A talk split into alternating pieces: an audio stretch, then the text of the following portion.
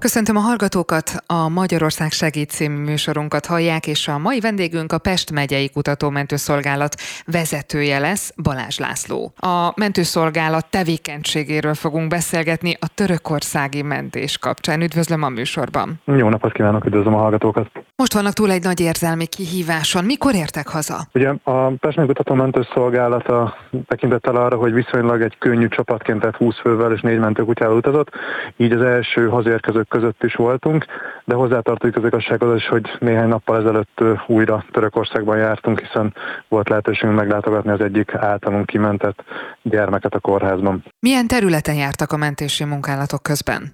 Mi Hatályban jártunk, ugye ez egyben egy régió és egyben egy településnek is a neve, tehát Hatályváros gyakorlatilag belváros része volt az, ami dolgoztunk, ugye itt a nemzetközi irányítás által kapott szektorokban tevékenykedtünk, és a földrengés után 36 órával már megérkeztünk a helyszínre, és meg is kezdtük ott a feladatainkat, úgyhogy egy nagyon-nagyon emlékezetes és, és sok mindent magába foglaló néhány napon vagyunk túl. Mesélj nekünk egy kicsit részletesebben a Pest megyei kutatómentő szolgálatról. Szerintem a hallgatóink közül biztos bőven vannak olyanok, akik nem tudják, hogy mitől speciális ez a mentőszolgálat. Alapvetően azt szoktuk mondani a szolgálatunkról, hogy egy probléma megoldó szolgálat. Ez azt jelenti, hogy együttműködési szerződések alapján a katasztrófavédelemmel, rendőrséggel, a mentőszolgálattal dolgozunk közösen, és azokban a szituációkban kérik a segítségünket, amikor vagy nincs megfelelő szakértelemmel rendelkező munkatársuk, vagy pedig nincsen megfelelő szakfelszerelésük.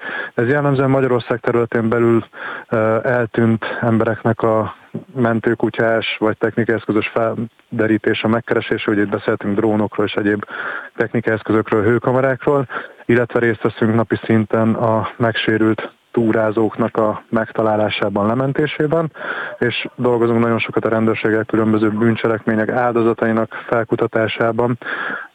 Nagyon sokat dolgozunk kötéltechnikában, mélyebb kutakból való mentés, vagy egyéb tárgyaknak a felhozása, tehát nagyon-nagyon szertegazó és izgalmas a mi munkánk. Egy korábbi műsorunkban már beszéltünk arról, hogy egy ilyen szituációra, most itt gondolok speciálisan a, a török és a, a szírföldrengésre, nem lehet felkészülni, nagyon nehéz rekonstruálni is egy ilyen szituációt. Hogyan képzik saját magukat? Egyrészt a Pesnek Utalmantó Szolgálatnak van egy olyan konténere, ami szűk térben való munkavégzésre lett kitalálva, és ebben a konténerben e, tudunk gyakorolni olyan szituációkat, amik a földrengésnél is előfordulnak, e, bontási munkálatokat. Mentőkutyáinkkal ugye heti szinten tréningezünk különböző épületbontásokon, nagyon sokat járunk külföldi tréning helyszínekről, vannak épített romterületek, úgyhogy e, azt gondolom, hogy azért felkészülni fel lehet, értem szóval nehéz lemodellezni egy ilyen szituációt, és annak minden érzelmi hátterét és töltetét, de magát a technikai részeket szerencsére van lehetőségünk gyakorolni. Meg gondolom nem ez az elsődleges, hiszen mi nem egy olyan területen élünk, vagy legalábbis nem egy gócpont közepén, ahol előfordulhat egy természeti katasztrófa. Nem, ugye nekünk az elsődleges és fő feladatunk, hogy Magyarország területen a magyar állampolgároknak tudjunk segíteni, hogyha erre a hivatásos szervek segítséget kérnek tőlünk, de párhuzamosan dolgozunk olyan szituációkban is, akár Magyarországon is, amikor egy-egy gázrobbanás történik mondjuk, tehát felkészülve kell készenlétben állnunk, hogy tudjunk segíteni ezekben a helyzetekben, és értelemszerűen néhány évente azért történik egy-egy olyan nemzetközi katasztrófa, ahol, ahol szóba jött az, hogy akár Magyarországról is van értelme elindulni, és hogyha ilyen segítséggel a háttérben, mint most a külgazdaság és külügyminisztérium, akkor, akkor van értelme, hiszen gyorsan tudtunk érkezni, és gyorsan tudtunk segíteni, és valójában emberi életeket tudtunk menteni. Uh-huh. Amikor itt korábban említette, hogy szűk helyeken kell helytállni, akkor abból már nagyon okosan következtettem, hogy klaustrofóbiások ne jelentkezzenek. Hogy lesz valakiből kutatómentő? Ugye nálunk mindenki önkéntesként dolgozik, úgyhogy egyrésztről kell egy olyan munkáltató, aki megengedi azt, hogy, hogy az ember kiteljesen, kiteljesen ebben a tevékenységben. Alapvetően nálunk nem mondom, hogy milyen meggájverek vannak és mindenhez értenek, de olyan kollégákat, olyan önkénteseket keresünk, kutatunk, akik akik széles látókörrel és nyitottsággal rendelkeznek. Ugye vannak kutyások, akik a kutyákra specializáltak és kutyával élnek és dolgoznak, de elvárás feléjük is, hogy részt vegyenek az összes többi képzésen. Tehát kell egy olyan ember, aki, aki nem fél a szűk helyeken, nem fél ezektől a szituációktól, lelkes, van ideje, van egy támogató család mögött, illetve van egy olyan munkáltató, aki segíti azt, hogy, hogy akár a képzéseken, tréningeken, vagy akár az élesbevetéseken részt vehessen. Van erre egyébként intézményi képzés? Magyarországon így kutatásmentésre ilyen szinten nincsen. Ugye részképzések vannak, amiken részt lehet venni, akár Magyarországon, akár pedig külföldi tanfolyamokon. Ezeket mindig keressük. Ugye magának a kutyáknak a képzése azért viszonylag nagy hagyománya van eh, hazánkban is, illetve mi is nagyon sokat járunk külföldre, akár oktatni, akár tanulni. Ugye 20 éve foglalkozunk ezzel. A különböző technikai jellegű dolgoknak pedig van képzési rendszere, hogy itt a különböző mentőeszközöknek a használata az mind a katasztrófai oktatási központjának a képzési rendszerébe tartozik, úgyhogy fel lehet készülni majdnem mindenre, és el is lehet sajátítani majdnem mindent tanfolyamokkal. Gondolom ennek ellenére azért a helyszínen találkoztak olyan kihívásokkal, próbatételekkel, ami a kutatómentők számára is egy újdonság volt. Mesélne egy kicsit ezekről az élményekről? Igen, hogyha ha valaki így csak a, a külső képeket, meg a történeteket látja, akkor, akkor nem feltétlenül lát bele abba, hogy milyen helyszíneken dolgozunk, ilyenkor milyen helyszíneken kell helytállni a kollégáknak, és így bár nagyon sok írt és íratlan szabály létezik arra, hogy hogyan kell dolgozni, de, de ezek a szabályok azért, azért nagyon-nagyon rugalmasan működnek ezeken a helyszíneken, hogyha belegondolunk abban, hogy mondjuk egy 8-10 emeletes épület összeomlását követően e, teljesen az épület összelapulva két-három emelet magasságra, és ebben kell mindenféle biztonsági szempontok alapján, illetve műszaki mentőeszközök használatának szempontjait betartani, az, az nem mindig tökéletesen végrehajtható, úgyhogy elsőlegesen kell egy olyan ember, ugye nálunk van egy biztonsági tiszt, aki ilyenkor figyel arra, hogy a, a mi embereinknek ne legyen baja, és hogyha egy picit jobban bele mászunk abba, hogy mit is csinálunk mi, ugye kiérkezve a helyszínre van egy felderítési feladatunk, ennek a felderítésnek a része az, hogy, hogy már kutyák, illetve technikai eszközökkel a túlélőket keressük. Mm, talán nem mindenkinek nyilvánvaló, hogy, hogy a nemzetközi mentés irányelvek alapján az a lényeg, hogy, hogy olyan embereket találjunk, akiket mi találunk meg, tehát vagy látjuk, vagy halljuk őket, vagy a kutyák élő személynek jelzik. Ezekkel lehet foglalkozni, és az irányába azt mondja, hogy ők élveznek prioritást, akiket 6 órán belül ki lehet menteni a romok közül. Ez egy picit első, hogy furán hangzik, de, de ugye valami szabályrendszer alapján kell dolgozni a mentésben részvevő nemzetközi erőknek. Amikor felderítettünk, megtaláltuk az embert, prioritást állítunk föl, és utána kezdődik meg a mentési munka, ami hát minimum 6 óráig azért el szokott tartani, és ugye mindeközben nagyon-nagyon furcsa és izgalmas, megoldandó és néha határokat feszegető helyzetekkel találkozunk, és van a végén a beteljesülés, amikor mondjuk valakit ki tudunk menteni, ugye esetünk most 17 embert találtunk meg a romok alatt élve, és ebből négy embernek a kimentése volt saját feladat, illetve a többinél pedig segítséget nyújtottunk más szervezeteknek, úgyhogy van pozitív visszacsatolás és van motiváció abszolút. Mi az, amiben a kutyák segítenek elsősorban? Gondolom itt a, kiszagolják azokat az embereket, akiket keresnek és szeretnének megmenteni, csak ugye szerintem a hallgatóink nagy része velem együtt nem nagy nagyon tudja elképzelni, hogy vannak kiképezve a kutyák, és mihez értenek. Ha, ha nagyon-nagyon elveszem az ő hős szerepüket, és megpróbálok rávilágítani hogy ők hogyan működnek, ugye ők nagyon jók a bújócskában.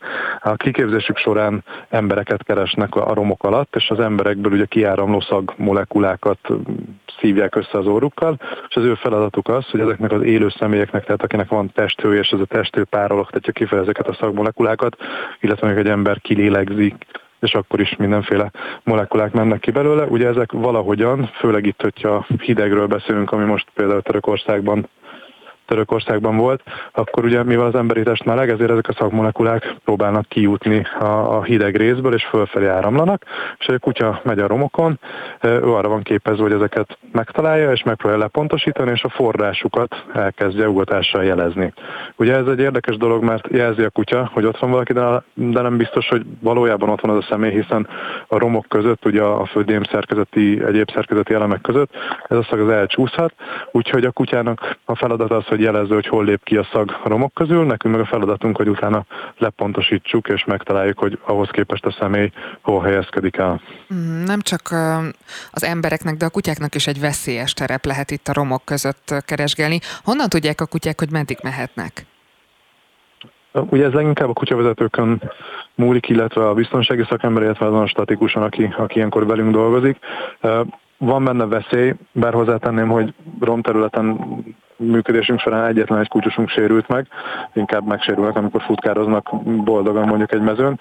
Úgyhogy ő, ő ugye azért kutyákat és időzőben használják, vagy használjuk ezekre a dolgokra, mert nagyon könnyes, nagyon jó mozgásúak, és értelemszerűen van az a határ, ahol már nem alkalmazzuk őket, hiszen ők a, a társaink velünk együtt élnek, tehát ők nem szolgálti kutyák, hanem, hanem saját gazdájukkal laknak otthon, úgyhogy azért vigyázzunk rájuk, de, de kihasználva azt, hogy ennyire jó mozgáskoordinációval rendelkeznek, nagyon furcsákra is el tudnak jutni.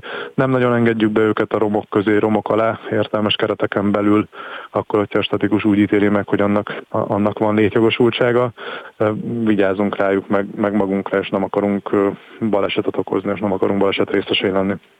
Mennyi idős kortól lehet őket bevetésre vinni, és egyáltalán mekkora az az időintervallum, ami kiképzik a kutyákat?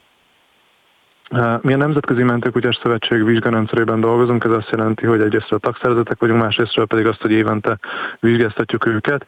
Nagyjából a, az első vizsgalehetőség az ilyen 16-18 hónapos korban lehetséges. Ez még nem azt jelenti, hogy ez a kutya az jó mentőkutya, hanem egy alapvető vizsgát le tud tenni. Mi általában ilyen két éves kor körül mondjuk azt, hogy mondjuk már egy magyarországi személykeresésre szívesen elvisszük azt a kutyust, és a tapasztalatunk az, hogy három-négy éves korára érik meg olyan szinten, lesz annyi tapasztalata a tréningeken, a bevetéseken, hogy itt nem csak a személykeresés egy fontos része, hanem az is, hogy odaig el kell jutni. Tehát itt a földrengésnél azért egy kutyának nagyon nagy kívás az, hogy hogy a gazdi elkezd készülni, összepakolni, busszal utazunk, azt követően repülőre szállunk, megérkezünk, várakozunk, tehát ez mind-mind egy tanítandó és tanulandó feladat, és utána jön csak a lényeg maga a személykeresés.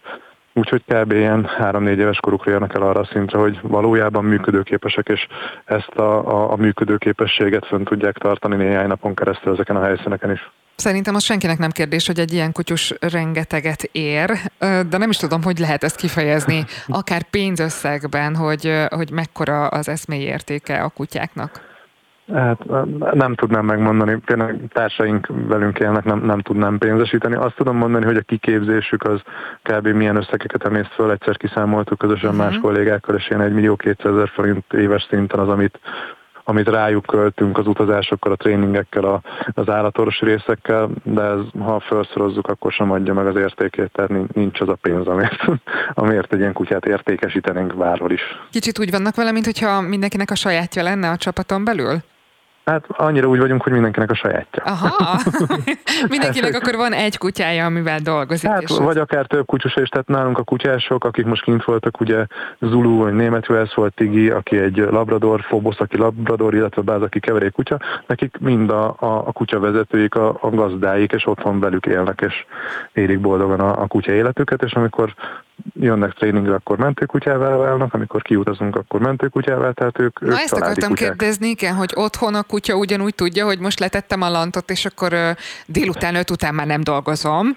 Én, én a saját kutyámból tudok indulni, vagy saját kutyáimból, ők ugye otthon házat őriznek, ugye itt van Szimba, aki most már mondjuk egy picit öregebb annál, hogy ilyen helyre vigyük, de ő nagyon sok mindent letett az asztal élete során, de otthon nem tudja a nevét, és szemetest pakol ki, és kanapén alszik, és játszik, és házat őriz, úgyhogy ők kutyák, és talán, talán így a jó, és hogyha ha megöregednek, akkor meg teljes értékű akkor a lényeg nekik, úgyhogy velünk élnek, velünk vannak, és családi kutyusok ők amúgy. Na még egy kérdést engedjen meg nekem ezzel kapcsolatban, aztán áttérünk tényleg a személyes élményekre még, amit ö, ö, odakint megéltek. A honlapjukon azt írták, hogy különböző képességekkel rendelkeznek a kutyák. Ez mit jelent pontosan? A különböző képességek, ugye, hát beszélünk szakterületekről, itt a, az egyik az, hogy romon tudnak kutatni, a másik az, hogy területen tudnak kutatni, tehát erdőben tudnak kutatni, ugye léteznek nyomkövető kutyák, ezen külön képességek, illetve ez a kiutazó csapat most úgy lett összeállítva, hogy vannak benne gyorsan mozgó kutyák, ezek általában a juhász kutyák, akik nagy területeket képesek nagyon gyorsan lekeresni, és vannak benne lassabb mozgású kutyák, akik meg picit pontosabban tudnak dolgozni, és általában úgy szokott lenni, hogy egy gyors kutya nagy nagyon gyorsan átkeresi a romterületet, és megérzi azt, hogy hol van mondjuk a romok alatt élő személy, de a lepontosításnál ugye egy kutyának nem hiszünk, mert ők is emberek és tévedhetnek, úgyhogy ilyenkor mindig egy kontrollkutyát ráviszünk, amivel egy lassabb, komótosabban mozgó kutyátával a labradorok ezek, viszont szőszmetölősebben adott esetben pontosabban tudja le, megtalálni a szagnak a forrását, vagy más szemszögből megközelíteni, és ebből a, a két típusból, két tudásból rakjuk össze a végleges jelzési helyet, és, és mindig ez szokott lenni a, a legeredményesebb. Hát nélkülük gyakorlatilag csak fél munkát tudnának végezni, igaz?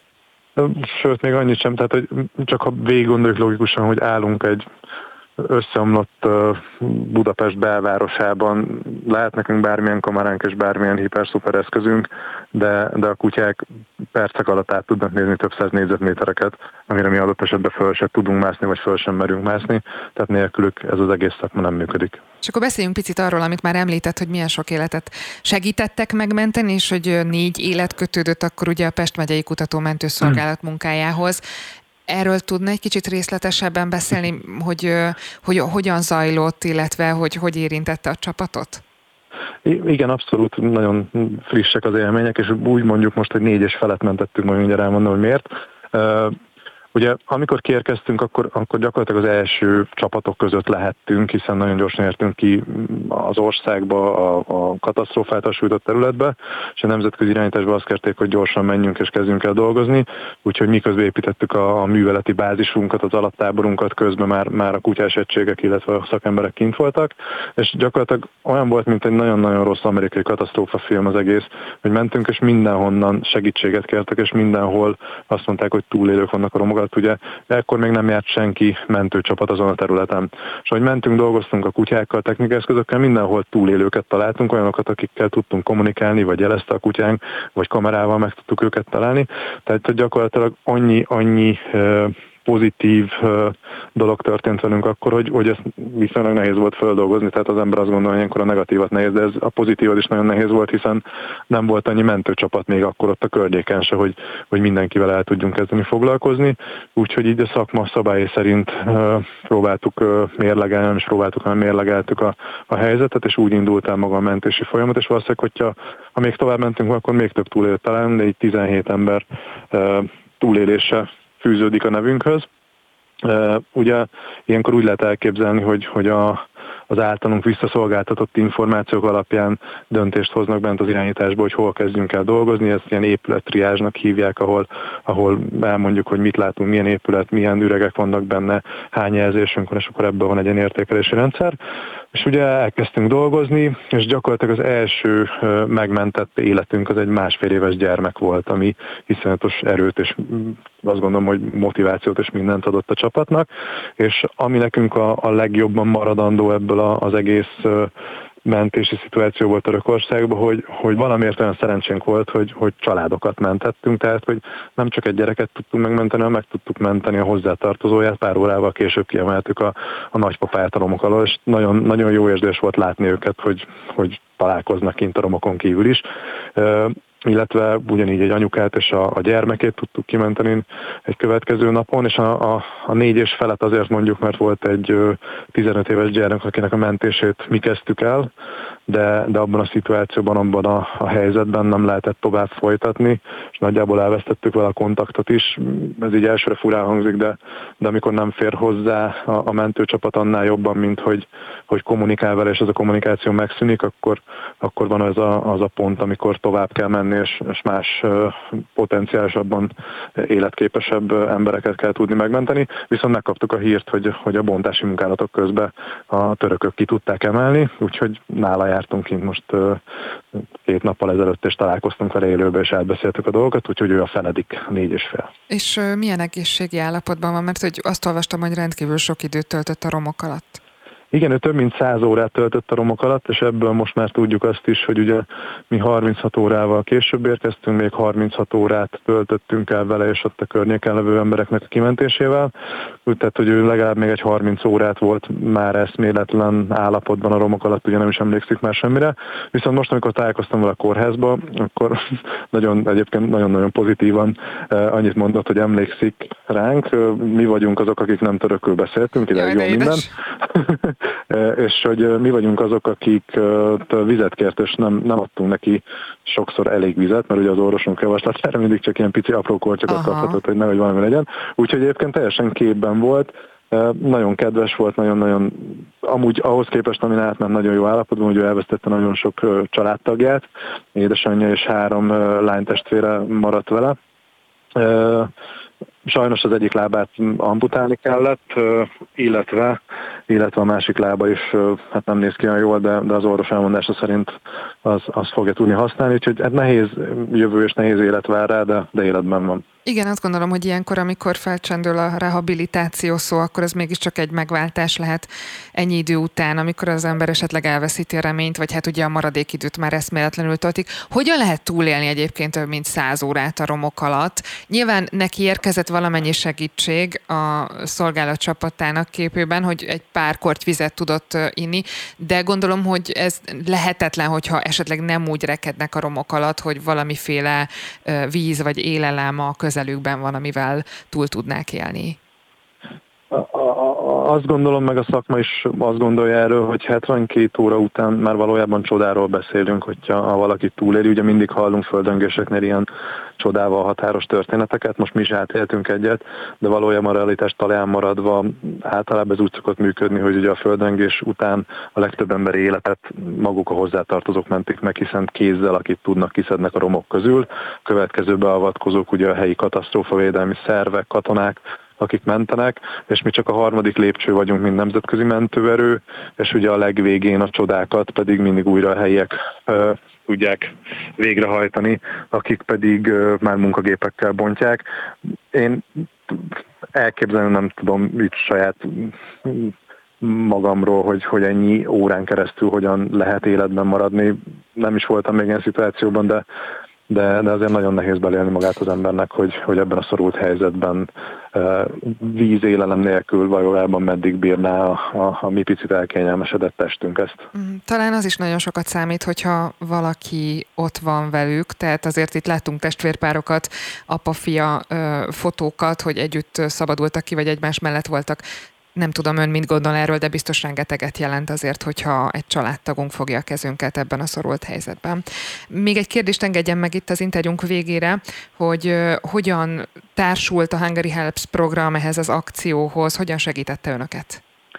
Gyakorlatilag az első pillanatoktól kezdődően teljes mértékben olyan támogatást kaptunk, mint még soha. Ez egyrésztről a szervezésben egy támogatás, másrésztről pedig ugye a kiutazásunknak a, a költségét, illetve az azzal kapcsolatos repülőgyeknek a szervezését, valamint a, a mostani felszereléseknek ugye itt a visszapótlását, mert azt is látni kell ebbe, hogy amikor kiutazik egy 20 fős csapat, akkor itthonról viszünk mindent, ételt, italt, ami kinti létez szükséges. Úgyhogy gyakorlatilag most egy nagyon kényelmes pozícióban voltunk, és azt tudjuk mondani, hogy nagyon-nagyon arra tudtunk koncentrálni, ami mi feladatunk, és minden háttérszervezés és háttérmunkát pedig nagyon profin segítettek nekünk, úgyhogy végre egyszer menteni mentünk, és nem szervezni. A jövőben is ilyen sikeres munkát kívánok Önöknek, és nagyon szépen köszönöm, hogy ránk szánta az idejét. Balázs Lászlót hallották, a Pest megyei kutatómentő szolgálat vezetőjét. Köszönjük szépen is. Ha szeretnék visszahallgatni a műsorainkat, ne felejtjék, megtehetik a Spirit FM, Spotify és YouTube oldalain. Köszönjük, hogy velünk tartottak, innen folytatjuk.